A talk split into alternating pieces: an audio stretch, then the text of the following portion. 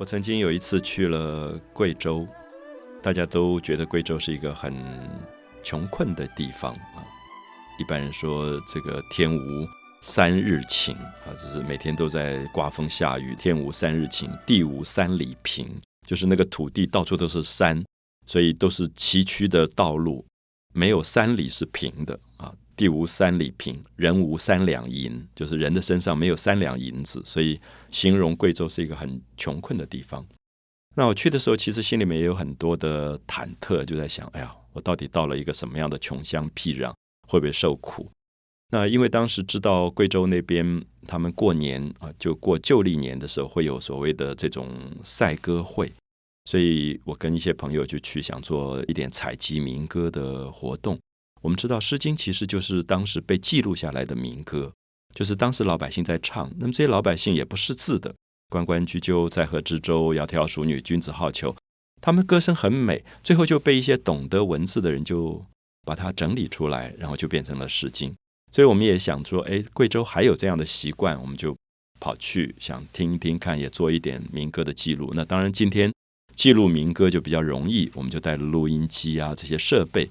想要录下他们的声音出来，那在呃赛歌会的那几天，你就会发现好有趣，就是很荒凉的大山，他们有一个地方叫坝子，坝子是形容水边的一个平台的地方，叫坝子啊。就是有时候我们知道，像四川也有很多的地名叫什么沙坪坝什么这种坝，就是在水边的高台一种台地。那赛歌会在那个坝子上，所以你就看到。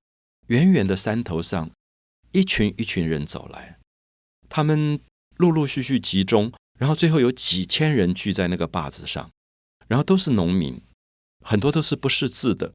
我真的很惊讶，就问他们说：“你们从哪里来？”他说：“我们知道这边有赛歌会啊，所以我们就走几天几夜，带了干粮，然后这样爬山涉水，然后来参加赛歌会。”我说：“那你们参加这个赛歌会会有什么？”奖品吗？或者是有什么竞赛？他说没有啊，只是大家开心啊，就跑来唱歌，因为过年这样子。那后来就觉得很有趣，就是唱歌会变成这么重要的事情。然后那几天，你就可以看到一个老先生就在那边唱起来了，那个声音漂亮的不得了，因为在大山大水当中，那个声音可以唱到非常的高，然后那个声音可以唱到像天边一样的远，然后七个字押韵有节奏。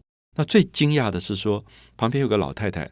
立刻就要回答他，用同样的旋律音调去回答。就比如说，这个男的唱出一个求爱的歌，这个老太太就要说：“呃，你不害羞啊？你这样的人，你敢来追求我啊？什么？”就给他挡回去。然后这个老先生又唱一句追求的话，他又挡回去，挡来挡去，最后就变成合唱。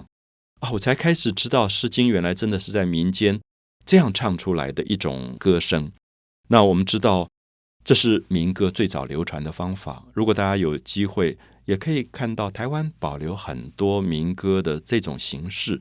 那曾经我在桃园的文昌公园，礼拜天的时候看到已经退休的一些年纪大的采茶的老先生、老太太们，他们有一种活动叫修波。那闽南语的这个修波也是赛歌会，就是你唱一句，然后立刻他就要即兴的唱一句。我当时有一个很奇怪的想法，我就在想说，他们根本是在作诗，他们可以这么快就反应出来，我还要想半天，他们就已经一句就出来了。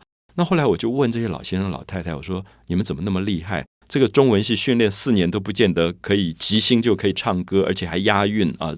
然后那个对仗的句子，因为这边歌是天上一条龙，那边就是妹是地下花一蓬。”又押韵，而且还有很多对仗的关系。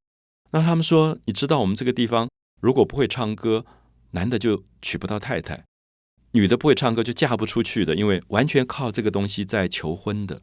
就是他们有一个山唱山歌的习惯，用这个东西来求配偶的。哦，我才了解到说，其实，在动物的世界，我们提到说，鸟类它会依靠着叫声来吸引异性。吸引到最美好的异性来跟他做伴侣，那人也是一样，人保留了这个最美好的声音，然后让这个声音变成诗歌，然后最后记录下来，就是我们所说的《诗经》。所以，我想用这样的角度，希望大家了解到，《诗经》一点都不难，它真的在我们的生活的周遭，随时都会发生。而且我也鼓励很多年轻的朋友，应该知道，在你的生活当中，应该让你唱歌这个事情变成你的快乐。尤其是在恋爱中的青年男女朋友，其实歌声会让你觉得有很多情感表达的可能性，所以它也会变成更丰富。就是也许在下一个情人节，你会觉得你不一定要去买个巧克力或者九十九朵玫瑰花送你的爱人，你可以说我唱一首歌给你听，这样，然后用歌声去打动他。因为我相信这是人类非常古老的一种情感，而且非常优美。就是你因此而懂得语言可以被修饰到非常优美的状况。我相信我们在爱一个人的时候，我们对他讲话一定是轻声细语，会让自己的语言变得非常美。有时候我们很遗憾，觉得我们的社会里语言越来越粗暴了。有时候，尤其在选举前后，每一个人都急着要骂别人，用最粗暴的语言去侮辱别人、攻击别人。可是，我想心中真的有爱的话，语言会变成诗，语言会变成非常美丽的诗。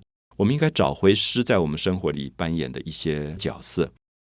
所以在《诗经》里面，我希望大家可以了解到，虽然距离已经有两千年了，可是它对我们今天的影响其实非常非常的大。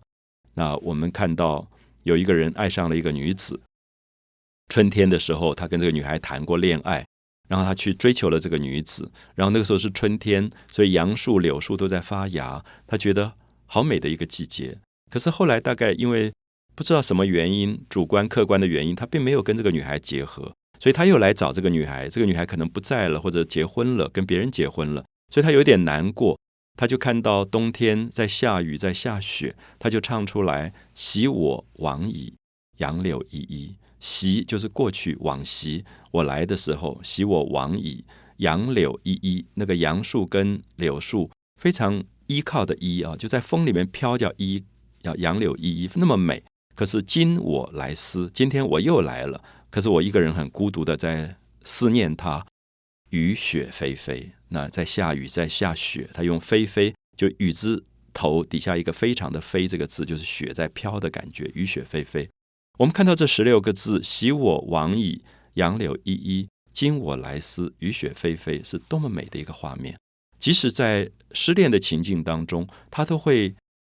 有一个美丽的回忆，因为他觉得他曾经爱过一个人，所以他还是满足的，还是觉得思念这个人，而不是憎恨这个人，也感觉到自己曾经好好的恋爱过一次，所以好像觉得生命里面也没有遗憾。